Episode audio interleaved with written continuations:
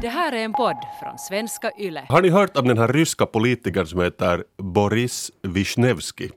Nej. Nej. Han är alltså kommunalpolitiker i Sankt Petersburg och han representerar Jabloko-partiet som står i opposition då och folk vill inte att han ska vinna. Eh, Men det här måste vara väldigt ryskt för han står, det är nu val och då är det två kandidater från det, det, det partiet som nu är i makt. Så de har lagt personer ut som kandidater som officiellt har bytt namn så att de heter nu också Boris Wisniewski. Och till råga på allt, de har ändrat utseende för att förvirra väljarna. Så att de ser, jag visar en bild här åt er, de ser liksom exakt likadana ut. Vet du, jag tyckte att det där namnet var, det lät alltså be- bekant, det var inte för att det var Boris Jeltsin det påminde men jag läste den här nyheten och de ser alltså ju, alltså det, jag tycker det är så fräckt, alltså så fräckt. Det, det är alltså den här bilden, han är en medelålders skallig man med grått skägg. Och det är så roligt för att, jag läste det här på Guardian, eh, de har liksom, de har inte fått tag på de här fake Wisniewskina men på gamla bilder så är de absolut inte skalliga. Utan de har an, antingen rakat sig eller photoshoppat sig för att se ut exakt som han. Och de har aldrig kandiderat förut utan de har bara liksom, de har castat looks-alikes för att förvilla folk. Vilket jag tycker är roligt för Guardian kallar det politisk cosplay, vilket är det roligaste jag har hört på jättelänge. Och man, man vill ju att det här ska börja hända i Finland, för jag föreslår Petra, nästa val, du byter namn till Päivi Räsänen. Du Varför Räsänen? Du byter frisyr och du konfunderar väljarna, så kan vi få lite liksom, intresse i I'm nästa val. Alltså jag tycker faktiskt att du påminner mest om Maria Ohisalo. Ja, ja, men du Jag tycker Kia, jag påminner mig om uh, Minja Koskela. ja, men Kia ska ju byta namn till Osmo Soinivaara och sen ska hon kamma in de där välbehövda rösterna. Uh, men alltså jag måste ändå säga så mycket att, att, att det är väl ingen risk för att någon annan än Putin vinner. Alltså det, det finns väl, alltså, okej opposition, blåposition, liksom, det är väl ingen skillnad att det finns en opposition i Ryssland. Nej, men jag vet inte, man vill väl att det ska se lagligt ut Ja, men, ändå. men ser det lagligt ut? Jag, jag tänkte så mycket när jag läste den där nyheten, att ser det mera lagligt ut när man har då liksom, alla ser likadana ut och äter nästan samma sak? Men det är liksom politisk cosplay, det är väl inte tekniskt fel. Det är Det kanske är moraliskt politiskt. fel, men på något sätt, om, alltså jag ser mycket möjligheter om den här trenden kommer till Finland.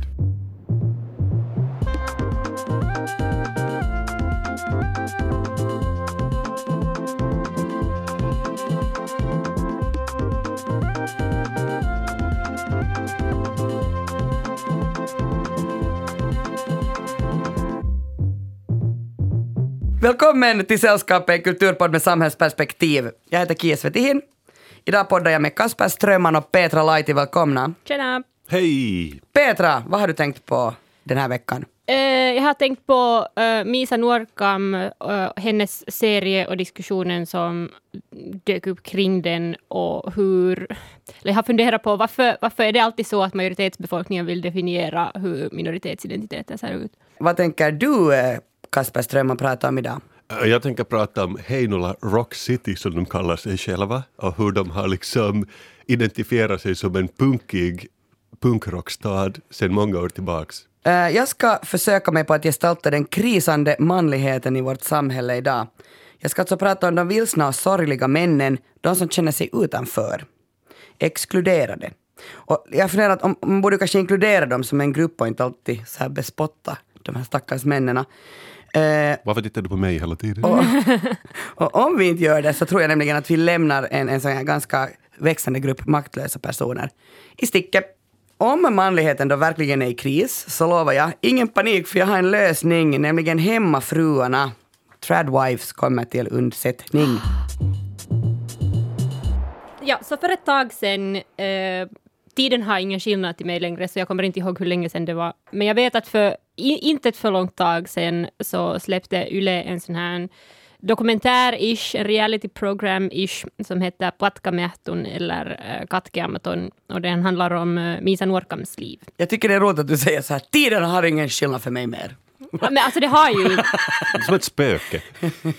Du bara så här, det kan ha varit förra året, det kan ha varit förra veckan. Jag tror, men nu, nu talar jag sanning, jag tror att det är typ, är det en månad sedan? Några veckor sedan, det är inte gammalt. Det, det är inte gammalt, nej. Men alltså för mig, jag kom just på att nästa födis jag har är att jag fyller 27 och jag har inte fyllt 25 ännu för jag har inte firat det. Så Ah, liksom, Covid. ja. Det här är post-covid. Anyway, uh, Misa Nuorkam är alltså en, en influencer och jag skulle egentligen uh, kalla henne för uh, ett av Finlands OG-influencers, före influencer var, var en grej. Uh, för hon, om jag minns rätt, så hon har en lång bakgrund i e-sportsvärlden och hon har då hon och, och hennes syster Emmy Norkam som är en bloggare, de båda gjorde en karriär inom social media och på nätet redan före vi hade ordet influencer. Så jag tycker att de är liksom OG-influencers i, i Finland. Och de är också samer, äh, eh, Misa också då. Um, och den här serien Patkamehtun äh, eh, handlar om hur Misa flyttar till eh, äh, Kuotakeino, eller Kautokeino på norska sidan av Sápmi, äh, för att starta på Sami Allaskola, alltså Samiska högskolan, för att lära sig samiska och om den samiska kulturen och ta tillbaka sitt, sitt språk. Och den här serien då väckte eh, otroligt mycket diskussion på social media eh, som gick, gick, gick, gick på, eh, den gick på alltså rätt länge den här diskussionen också. Jag tror det var eh, Yle kommenterade, Hesare gjorde en, en artikel om det. Jag tror det var också på antingen IS eller IL. Så det var mycket i media också diskuterades det här. Och den har alltså, jag tittade igår bara hur mycket människor har tittat på första delen. Jag tror Mm. att det är det är det sex delar eller? No, whatever, det är, inte så, det är liksom en, en serie. Och första delen har över 170 000 Jo. eh, visningar, vilket är mycket. Det är nog mycket. Eh, och det var, eh, jag, jag läste Hesares artikel om det, som var förstås ett par veckor gammal redan, och där stod det att eh, den sista episoden hade också 30 000, 30 000 visningar, vilket är också jättemycket. Så det är nog många som är intresserade av den här serien. Men alltså, den här diskussionen då som uppstod, Eh, så, så som jag har förstått så har Yle eh, berättat att det mesta, eh, det största delen av feedbacken har varit riktigt positivt och att folk har tyckt om den. Men den här stormen som uppstod på social media var när Eh, en del folk börjar rätt hårt kritisera den här serien för att den inte behandlar samiskhet tillräckligt och att den var promot som, som en serie om en, om en same som uh, åker till Sápmi för att återhämta sin samiska kultur, men att folk tyckte att det inte behandlade om det tillräckligt, utan folk tyckte att det var för mycket liksom personlighet och att den fokuserar mycket, för mycket på den här människan och inte alls på den här samiskheten. Ja, för att samer får enbart göra samegrejer. De har inget annat liv. Naulan kantaan. Eh, Och var de inte också lite sura på Misa att hon inte kan samiska? eh, ja, det var bland annat det. Vad är du för en same som inte kan samiska? ropar de på, so på Some. Norkam själv kommenterade den här diskussionen att folk borde förstå att den där bilden av, av samiskhet som folk ville se i den här serien som de inte fick basera sig på stereotypier. Eh, och att dokumentären visar ju en hel del vardagliga samiska fenomen, såsom att hur det känns när man inte kan sitt modersmål, ehm, eller hur ehm, man stressar över sin identitet och att man inte kanske känner sig eh, en del av, av samfundet när alla andra, andra kan, kan språket, alla andra har en, en eh, stark eh, sån här kulturomgivning hos sig. Eller hur man funderar på hur man ska uppfostra sitt barn till samiskt om man bor utanför Sápmi, som händer till, till Misa i den här serien. Eh, hon får alltså veta att hon är, hon är gravid mitt i, i den här serien. Helt i början tror jag att det visas. Och, och det får ju liksom en helt annan layer till den här serien också, att hur hon ska återhämta språket också för sitt barns skull. Plus att handlade inte lite den här, äh, inte vet jag om man kan säga ens kritik, men det som människor var upprörda över var att hon är polygam. Nej, hon är i varje fall inte monogam. Eh, ja, så som jag förstod det så ja, det var inte någonting som, som jag själv märkte i min bubbla. Eh, men det är för att jag följer mest bara samiska diskussionsämnen och jag, jag är inte liksom insatt i, i polygamidiskussionen alls. Men att, att det förstår jag att har väckt diskussion i hennes personliga som är också förut det här med polygami och, och olika sätt att ha förhållanden på. Att, att visst, att det var nog också en del som, som folk kommenterar på. Alltså jag tyckte folk var mest upprörda för att hon är en influencer, det här är bara liksom reklam för henne, men jag såg kanske inte det problemet själv. Jag vet inte Vad är en influencer? Ja, precis. Ja, jag fattar. och, och så som vi inte skulle ha en massa influencers på TV hela tiden. Ja, eller göra podd eller göra podd. Och, och, och, ja. Eller på media överhuvudtaget. Ja, det, är liksom, det är ju en riktig grå zon, men att inte ska det vara så att inte måste influencers bara hålla sig till SOME bara för att det är där de har startat. Liksom. Precis. Eh, det som den här dokumentären handlar om till mig är eh, etnostress.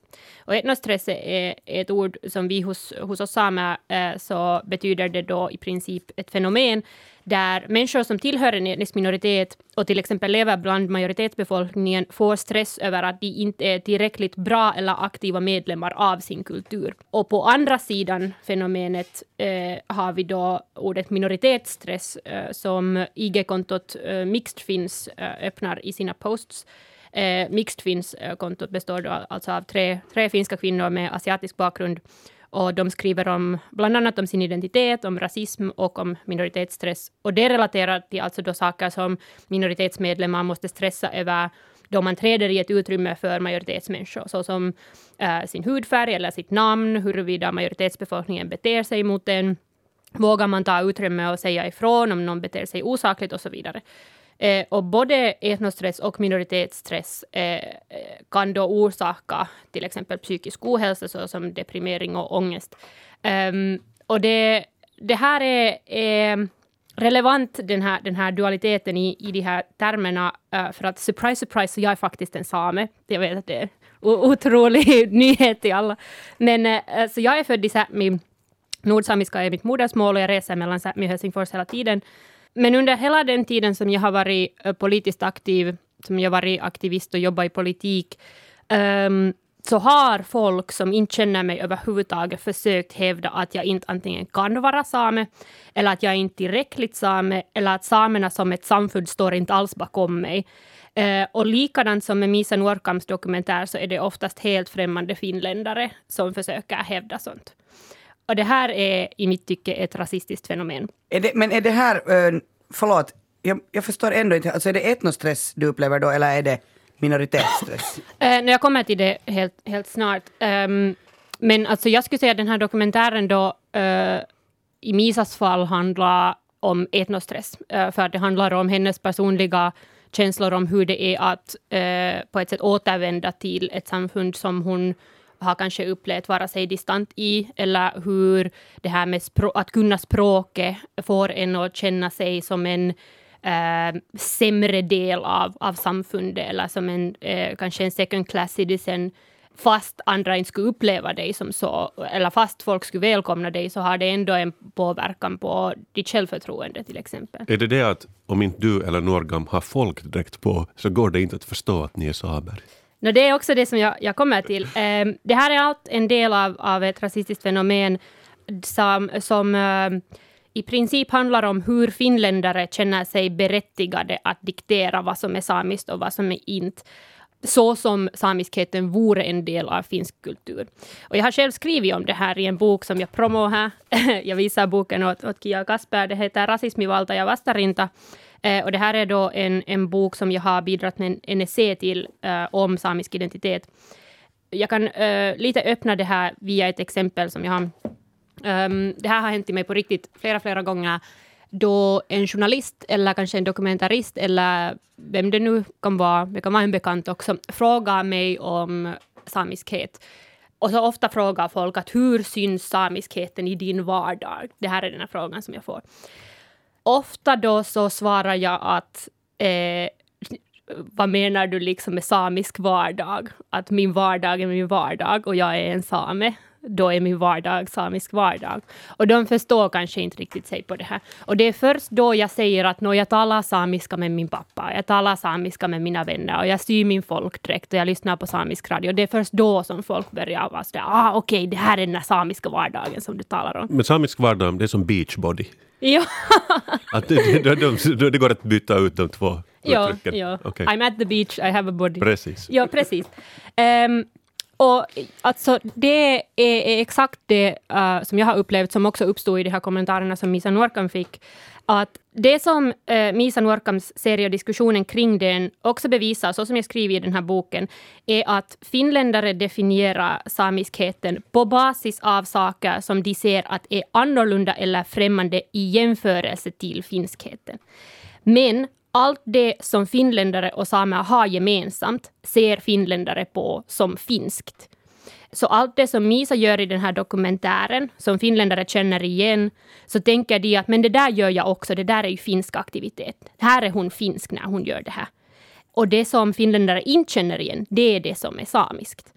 Eh, så då när jag berättar om mitt liv, eller Misa berättar om hennes, så känner sig finländare berättigade att i princip estimera huruvida samiska våra liv är. Så mitt liv för en sån finländare är bara samisk nog om den uppfyller kriterier som baserar sig på hur finländaren tolkar att samiskheten ser ut. Så tills det, så jag är en finländare till varje eh, Mikko, Matti och Jukka. Och det är jag inte rädda för att kommentera det till mig varje gång jag gör något. Får du vara... Vänta nu. Kan, man vara, kan, kan, du vara två saker då? Kan du vara både finländare och same? Går finländarna med på det? Uh, alltså, jag känner mig ju som så, jo, um, det är för att jag har en, en finsk förälder. Uh, men om jag säger det där till en finländare så förstår de inte vad jag menar. För det, det är så att du är antingen eller. Att om jag säger att jag är inte en finländare för att jag är en same så säger man att men du har väl finsk pass, du talar ju finska. Ja, det har jag. Men, men min samiska identitet är inte ett finsk identitet. Det är lite så, jag, jag fick höra att, att, man sätter barn i så här S2-undervisning, alltså finska 2. Mm. Uh, man sätter alla som är mörkhyade. Mm. Det är ingen skillnad om du är finländare alltså, eller... Det är liksom finska för nybörjare på något Ja, man är så här, men du är mörkhyad så du kan säkert mm. inte finska. Alltså, men är, det inte liksom, är vi inte där? Att man är så här, men du, men du är same. Exakt, eh, för samtidigt som folk säger såna här saker till samer, så det är samma finländare som sen ser på andra finländare som är födda här och talar finska som sitt modersmål, men kanske har en annan hudfärg än vit och kräver dem att de måste konstant bevisa att de är finländare, medan samer måste konstant bevisa att vi inte är det. Så därför är det ett rasistiskt fenomen. För att oavsett vilken folkgrupp det handlar om så är det alltid den vita majoriteten som känner sig berättigad och definierar de andras identitet. Och vi är så kränkta. Jag tänker på det med den där med obruten, som den heter på svenska, den här, mm. den här serien, som finns alltså på arenan.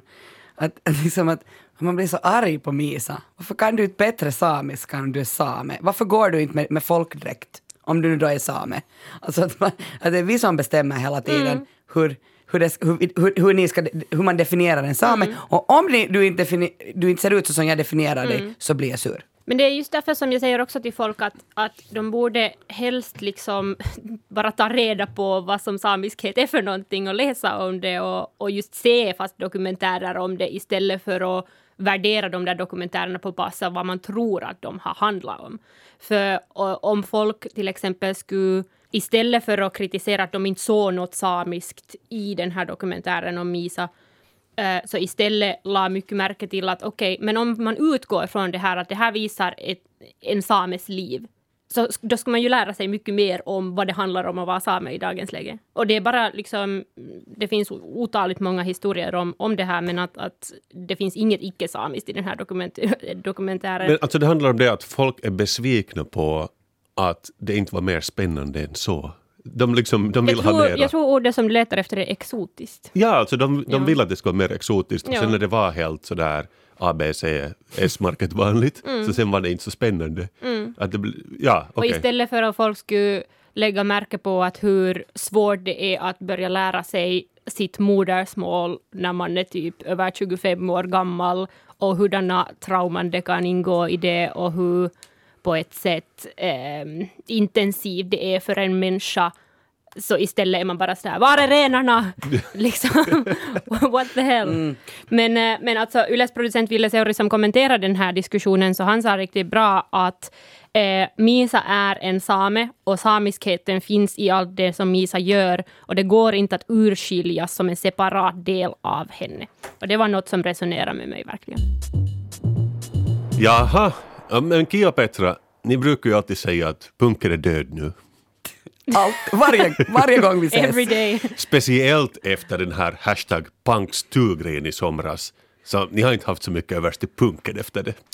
Nej. Alltså nu pratar mm. du det här metoo... Uh, ja, alltså ja. det ska väl förklaras då att för den som inte har följt med sin samtid, så det var alltså ett Instagramkonto i somras som poppade upp och de har en slogan “Make punk safe again” och det var en massa anonyma kommentarer om eh, punkrörelsen i Finland och de övergrepp som har allegedly begåtts där.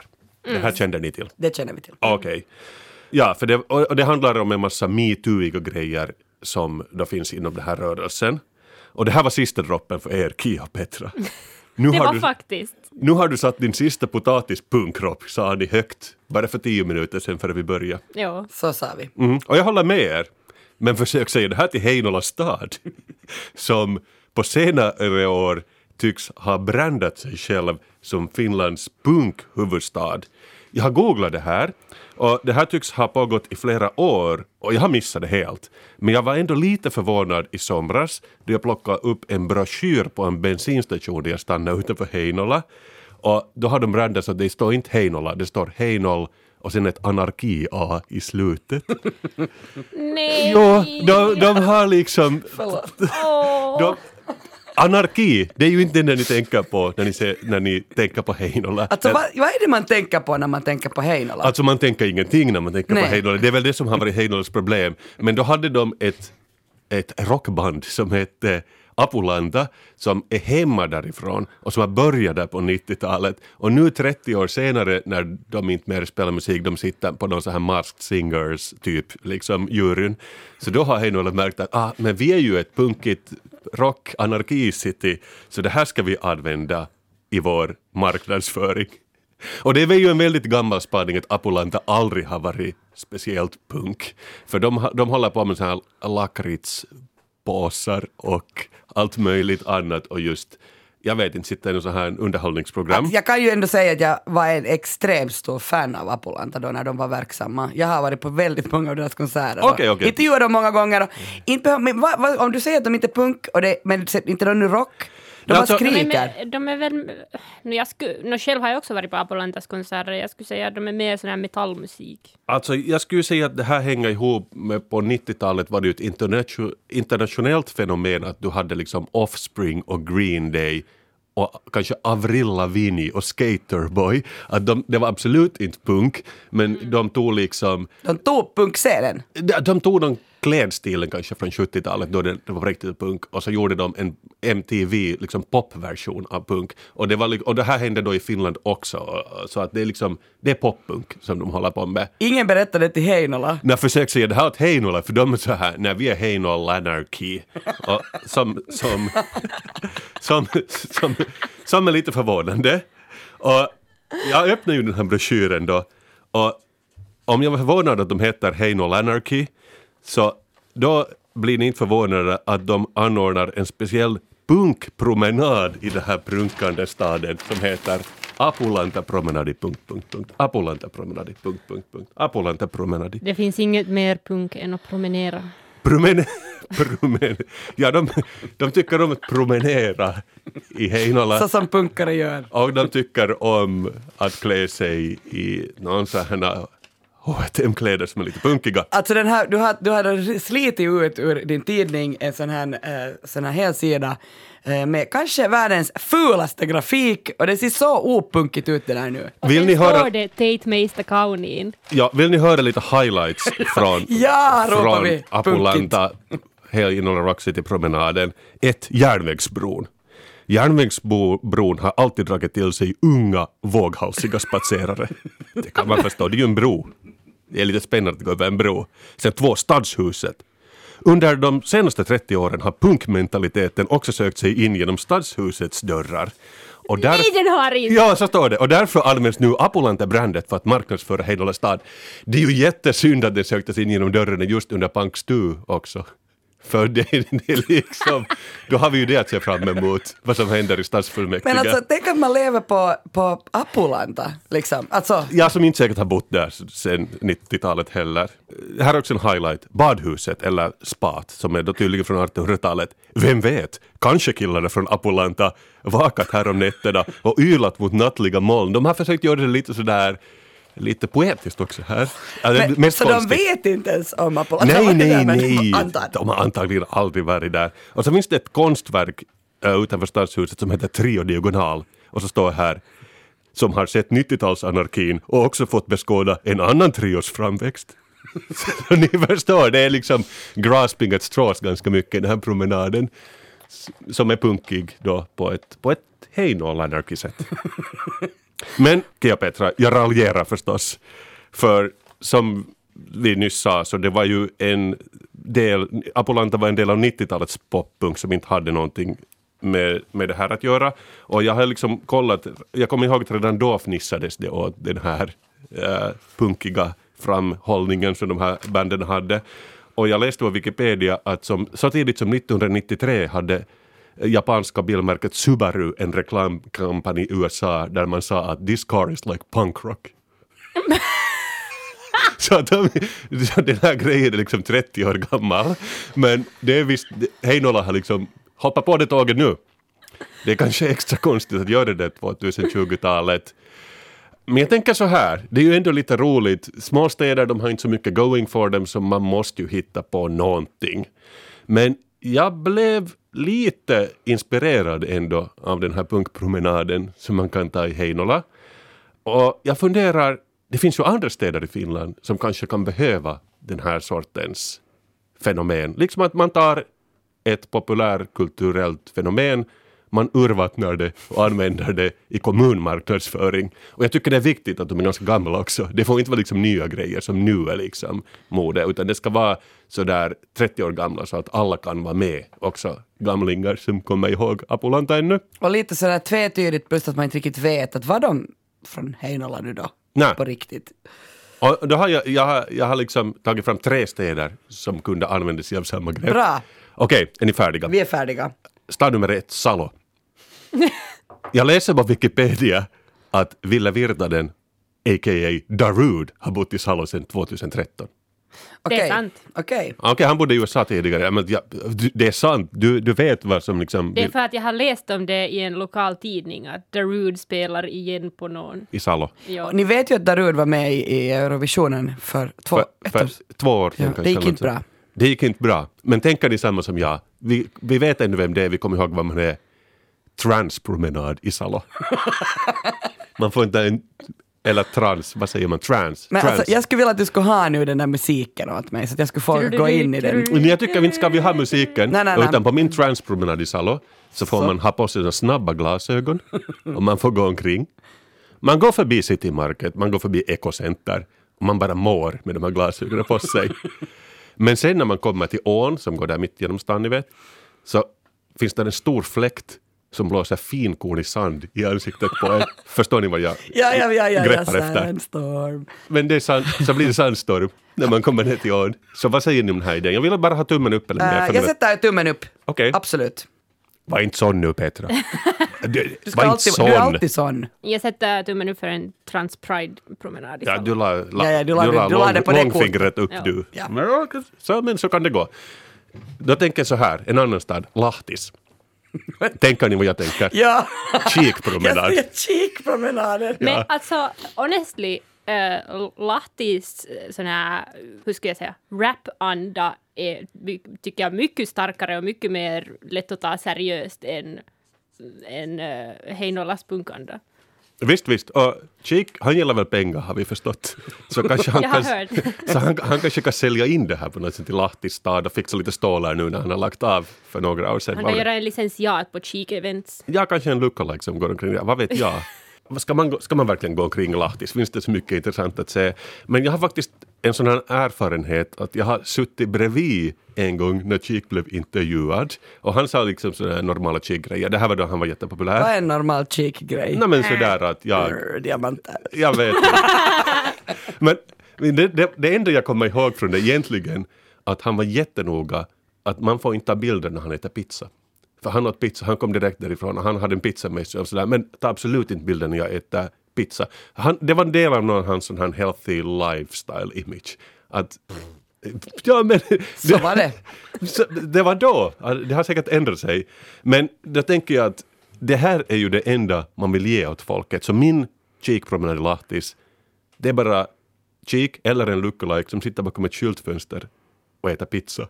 Och man får gå och titta på det. Men man får inte ha bilder Man får inte ha bilder. får inte sometta. Och det här kommer att bli jättebra. Så vad säger ni om det här?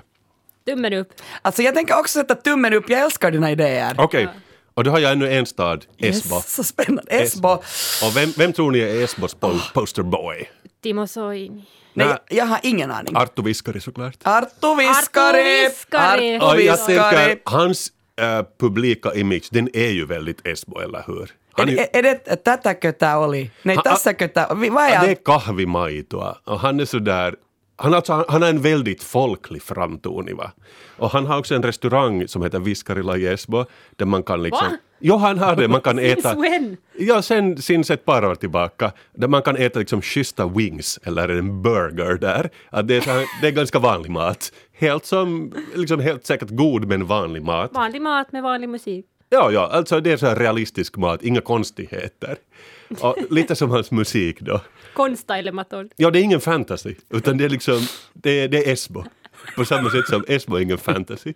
Så vi måste ju få honom med på det här. Och jag tänker att hans restaurang nu under pandemin, den kan ju inte, den kan ju inte ha gått jättebra. Så jag tänker att på samma sätt som i Lahtis, vi vill inte ha folk att gå omkring i Esbo, man kan ju inte gå där. Jag tycker egentligen man ska bara åka bil omkring i Esbo.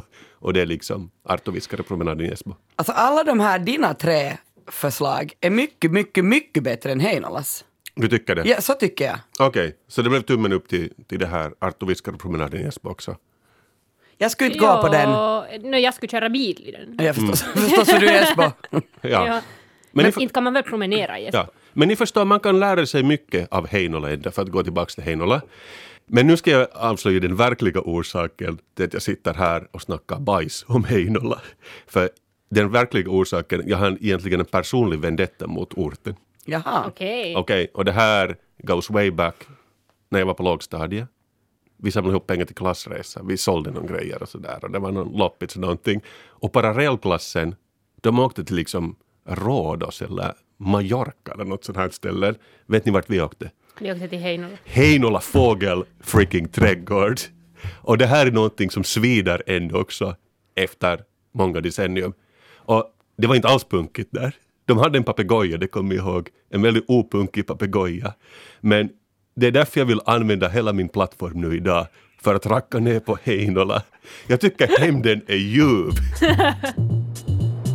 Det handlar mycket om män just nu. Jag har lyssnat på dokumentären Manskvällen, sen har jag bekantat mig med den kontroversiella kanadensiska psykologiprofessorn Jordan B. Nej. Jordan B. Peterson eh, i en dokumentär om... Men, män är ju så populära att de borde nästan få bättre lön. Ja, de borde ju det. Bo- Borde vi inte göra något åt det?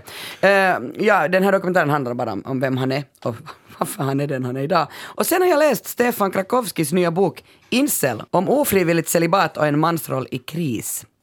Ja, tja. Härligt att få komma hit. Ja.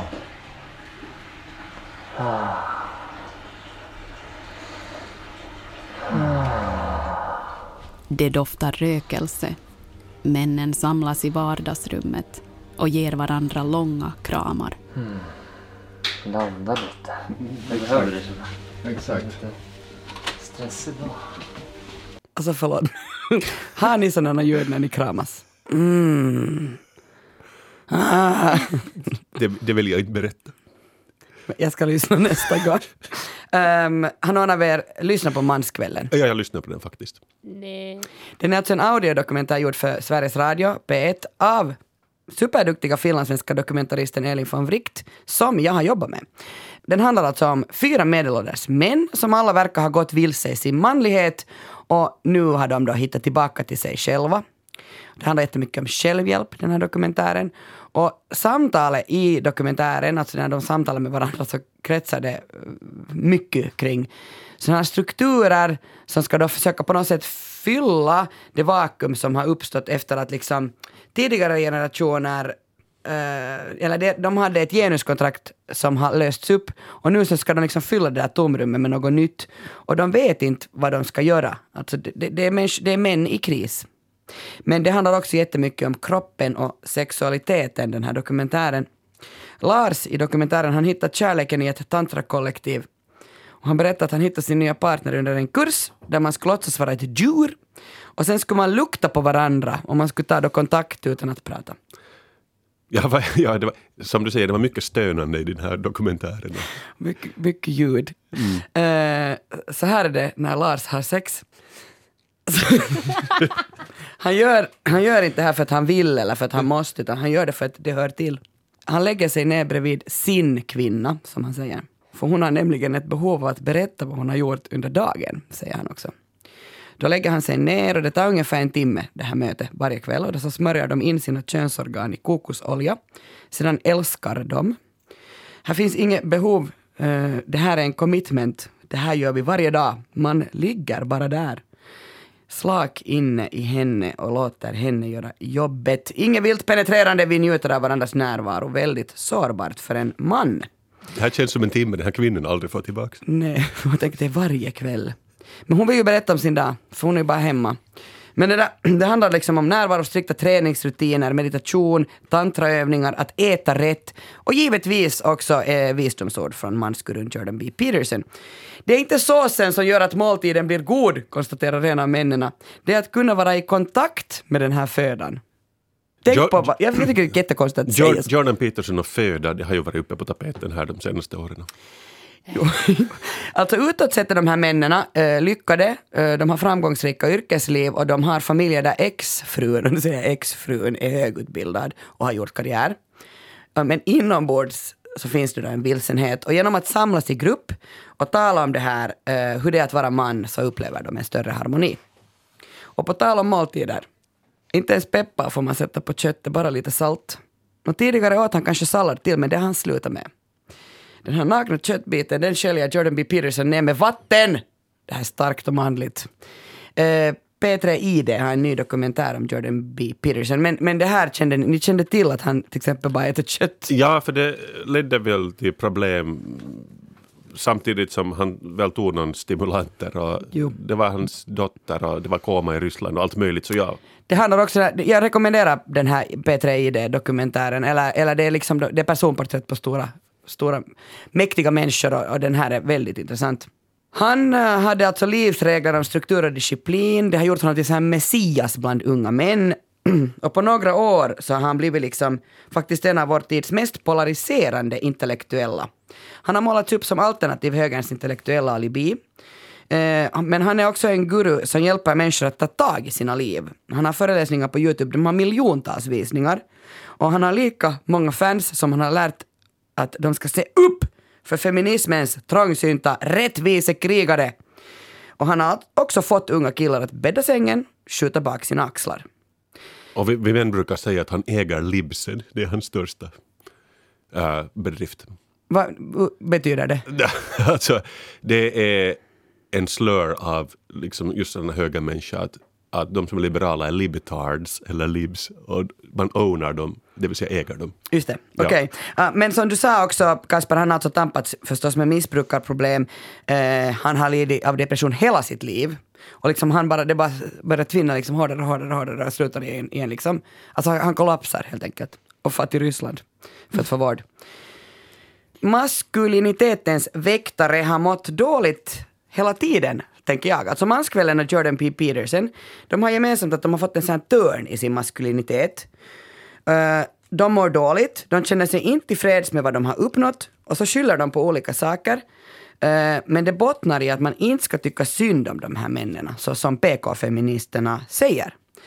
Utan samhället borde liksom få upp blicken för den här gruppen av män som något mer än individer, än sorgliga eh, enskilda individer.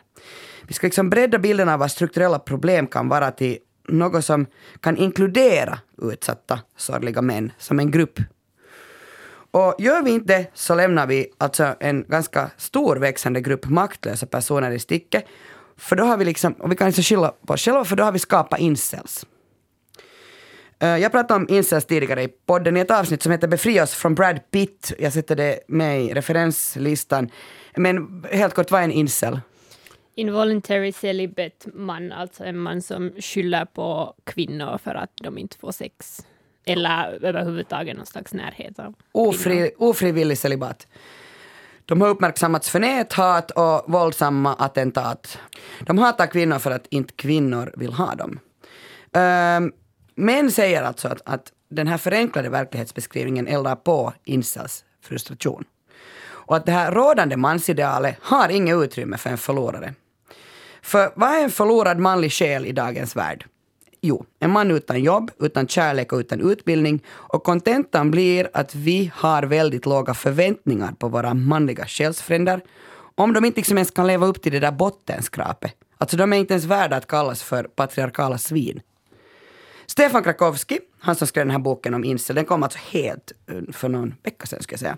Psykiater och författare.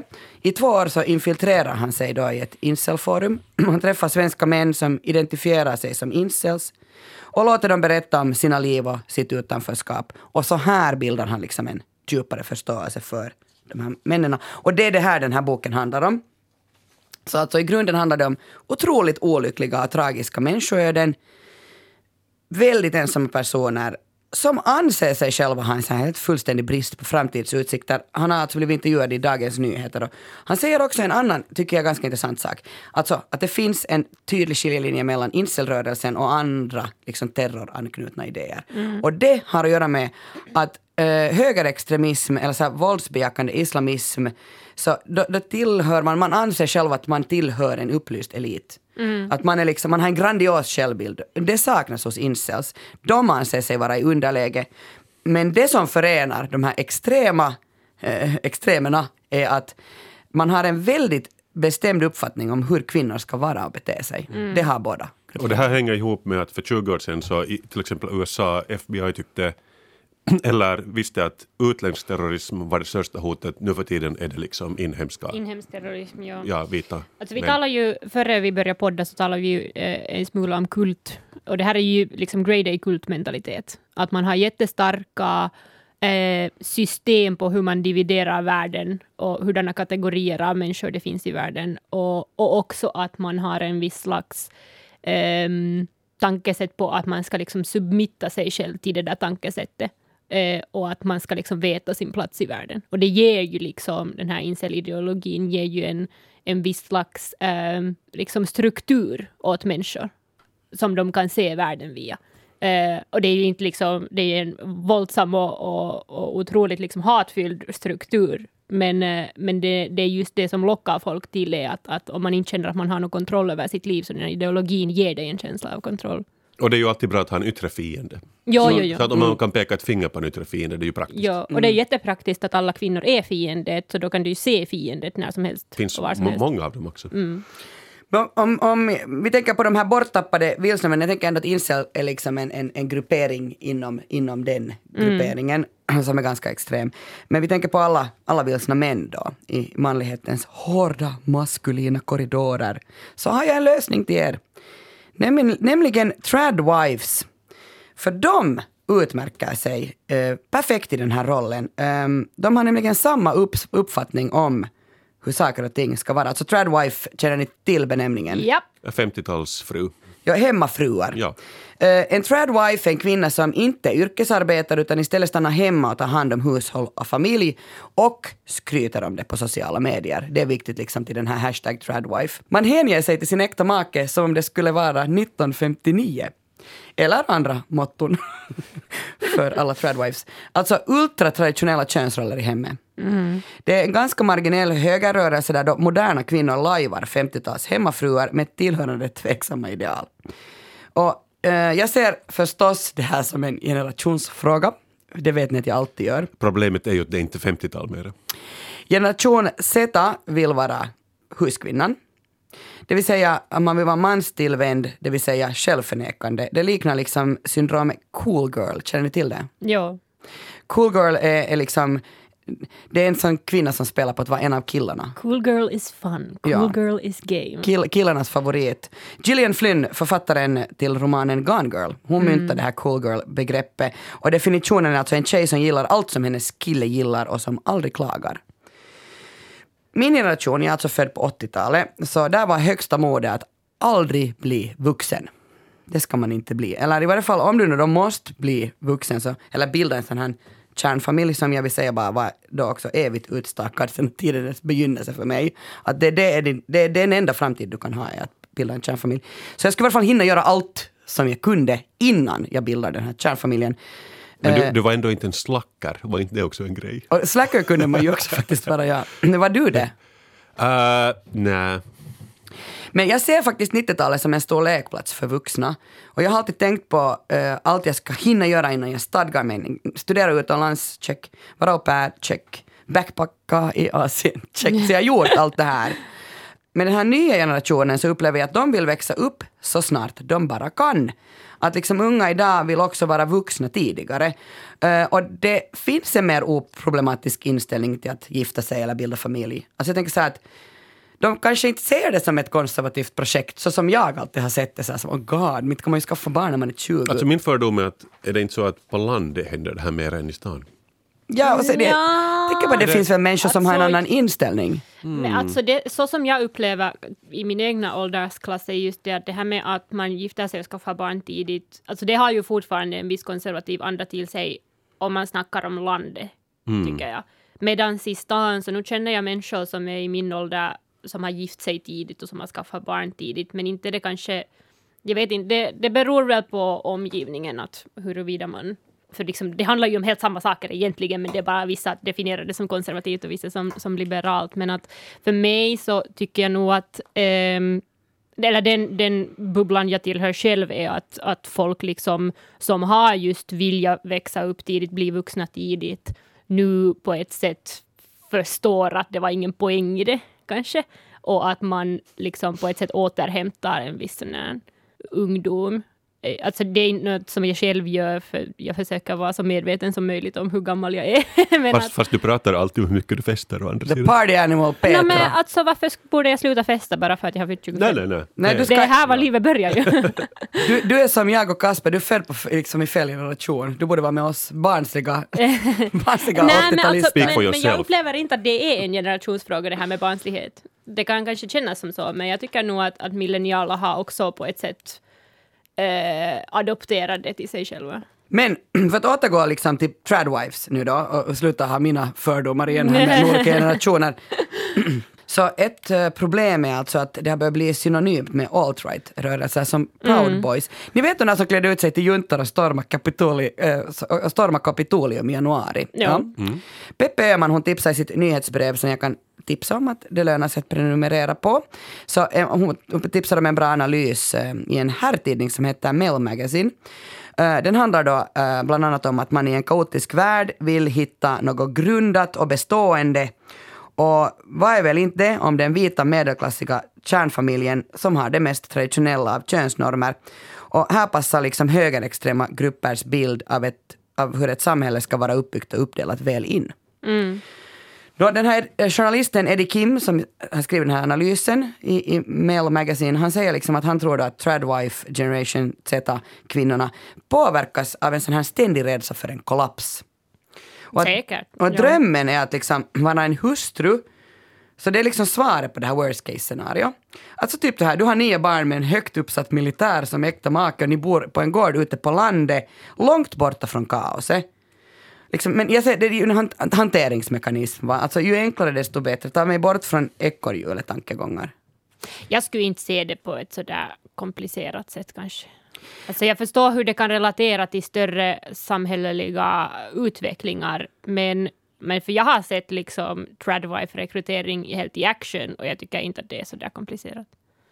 Det här är ju den här Eddie Kims analys. Ja. Ehm, de här unga kvinnorna, jag tänker, de, må, de måste ju ändå vara medvetna om att vissa av männen är en del av incels extremhöger och är verkligen så här kvinnofientliga assholes. Men tradwives letar efter en auktoritär hypermaskulin figur som fortfarande då respekterar dem och deras autonomi. Det blir ju alltså en konstig typ av kognitiv dissonans här. Eh, man måste ju alltså få välja sin livsstil, man måste få välja att jag vill bilda familj när jag själv vill. Inte liksom när samhället säger så här, nu är det dags för dig. Men sen när vit nationalism och så här white supremacy kryper in mellan raderna så blir det ju ett problem och det har ju redan gjort det. Uh, tradwives, tradwives och andra såna här red pill-kvinnor, så en, en jätteliten demografisk grupp då i, i extremhögern idag. Och det här alltså ironiskt beror ju då på att kvinnor har inte samma stöd och samma utrymme som unga män då när man är då längst till höger i sådana alt-right sammanhang. Så det har alltså alltid varit uteslutet för kvinnor att kunna delta. Men det här ökar känslan av tradwifing som motkultur. Det som matar ideologin. Mm. Lisa Irenius, kulturchef för Svenska Dagbladet, skrev förra veckan en krönika som hade rubriken “Vilka män ska högutbildade kvinnor dejta?” Kvinnor har börjat gifta ner sig, säger hon. Och jag tycker det är lite problematiskt, det tycker inte bara jag, men alltså det blev ganska mycket eh, skrik om att man säger att man gifter ner sig. Alltså, kanske man borde prata om olika social status. Också kanske, jag vet inte, det känns som att dra alla över en kam eller sådär att gifter verkligen alla ner sig. Nå, men, men i varje fall är det så att, att många kvinnor blir, är högre utbildade och det finns mera högre utbildade män än det, äh, kvinnor än det finns män. Så då har, det finns inte tillräckligt mycket män för kvinnorna. Alltså måste man ta en man från en lägre social status. Som Oh. kanske inte är akademiskt utbildad. Oh no. Oh no! Nåja, eh, håller det då på att bli mer socialt accepterat för kvinnor att bli ihop med män med lägre social status? Och det här menar hon att ja, för titta bara på, på Netflix. Sver- Sverige har gjort ganska många svenska sådana produktioner och de har alla samma tema. Kärlek över klassgränserna. Kärlek och anarki förra året. Ja. Snabba cash i våras. Ja. Tonårsserien Young Royals. Ja. Och filmatiseringen av Vinterviken, de, man gjort om den, av den här Mats Wahls roman. Här är det alla liksom, det, det, går, det går över klassgränserna den här kärleken. Och Det är inte bara för att liksom det är ekonomiska och sociala klyftor som har vuxit, utan eh, kvinnors akademiska framgångar har medfört ett oväntat problem. De har inte män med samma utbildning att gifta sig med. Och att människor liksom oftast vill bilda par med människor som liknar dem själva, så gör att de här kvinnorna blir utan partner då, eller gifter sig med en lägre klass. Det talas alltså mycket om incelmän, men också ensamma kvinnor kan ju alltså bli ett växande samhällsproblem, även om, om man tänker att de kanske ändå lider mera i tysthet, men sen får de psykisk ohälsa som följd, så de mår ju ändå jättedåligt. Men tror ni liksom att de här sociala normerna kommer att ändras, så att kvinnor med hög social status då allt oftare bildar familj med män med lägre social status? Det är ju kanske problemet just att tror jag på det? Eller liksom, det känns också som en spaning som, jag vet inte, grundar den här sig på något konkret, På fakta. forskning eller sånt. Men du har rätt i att jag funderar också den här svenska serien Älska mig, de har väl också lite samma tema. Att, att om fiktionen håller på och skildrar det här så kanske det då blir mera accepterat. Jag tror inte att det kommer att se ut så radikalt som kanske den här kolumnen får det att se ut. Det är ju inte högutbildade kvinnor som gifter sig med incels. Det är ju inte högutbildade kvinnor som blir tradwives. Eh, utan det, det som det här stammar ifrån är religiösa konservativa kretsar, det här med tradwives. Och det är hur eh, Amerikas liksom, höga, höga konservativa religiösa kretsar har trängt sig in i liksom, man liksom approprierar en viss estetik. Estetiken är det viktiga. Estetiken, Mm. ja. Man approprierar estetiken av det som ett par år sedan ännu kallades för cottagecore. Eh, och man har förvandlat det till en tradwife-estetik. Och så lurar man in unga kvinnor på basis av det. Och ni menar liksom unga eh, outbildade, färdigt kristna kvinnor som sen radikalis radikaliseras av det här. Och samtidigt så tycker jag också att eh, alltså den här kolumnen var ju problematisk också eh, med det här att man gifter ner sig. Men jag tycker det är också problematiskt åt det hållet att inte kvinnor fortfarande heller, inte har vi något matriarkat någonstans. I, inte i Norden heller. Kvinnor får fortfarande mindre betalt än män. Kvinnor är fortfarande inte mer involverade i politiken än män. Fastän vår regering ser ut som den är. Eh, unga kvinnor får fortfarande inte eh, liksom plats i, i samhälleliga diskussioner och sånt. Så jag tycker det är också problematiskt att på ett sätt eh, hävda att, kvin- att det är kvinnornas marknad plötsligt, när det inte är det. Och, och inte det heller en sak som borde hända att någon, någon deras kön har liksom dominering av den här marknaden. eh, när jag läste på om Tradwives så det, eh, stötte jag på en sån YouTuber eh, som, alltså från eh, England. Och, och det finns här, eh, alltså det här med att man vill ha traditional English manners, lifestyle, lifestyle and values. Så man liksom vill ha de här fula små tekopparna, man vill vårda porslinet hemma. Alltså just det här, f- man går tillbaka till 50-talet, estetiken, är Estetiken av jätteviktig. Cottagecore. Cottagecore. Och det är jättesynd tycker jag att cottagecore har blivit liksom kidnappad av den här högerextrema. Så egentligen måste vi skylla på någon sån här kinfolk-magasin, att de har gjort det här populärt. Så de är liksom roten till allt det onda. Hej, tack Kasper och Petra för sällskapet. Tack! Hej, tusen tack. Hej! Vi får gärna dialog med våra lyssnare. Skriv till oss. Hej! Eh, sällskapet yle.fi. Eh, faktiskt fick vi eh, lite fanmail. Vi får ibland fanmail. Då var det, men, men det var sånt fanmail att vitsen är bra, kan ni någon prata om bildkonst? Det var jag som skrev det. Kan du någon prata då om Jag bildkonst, vet mycket om bildkonst faktiskt. Jag skulle kunna prata om bildkonst som jag någon gång slapp in i Ateneum, men jag köade två timmar och jag kom inte in. Ja, just ah, det. jag trodde du sökte in på något sätt till en konstskola. Men, ja. Alla referenser hittar du i avsnittsbeskrivningen på arenan. Vi hörs, hej då! Hej då!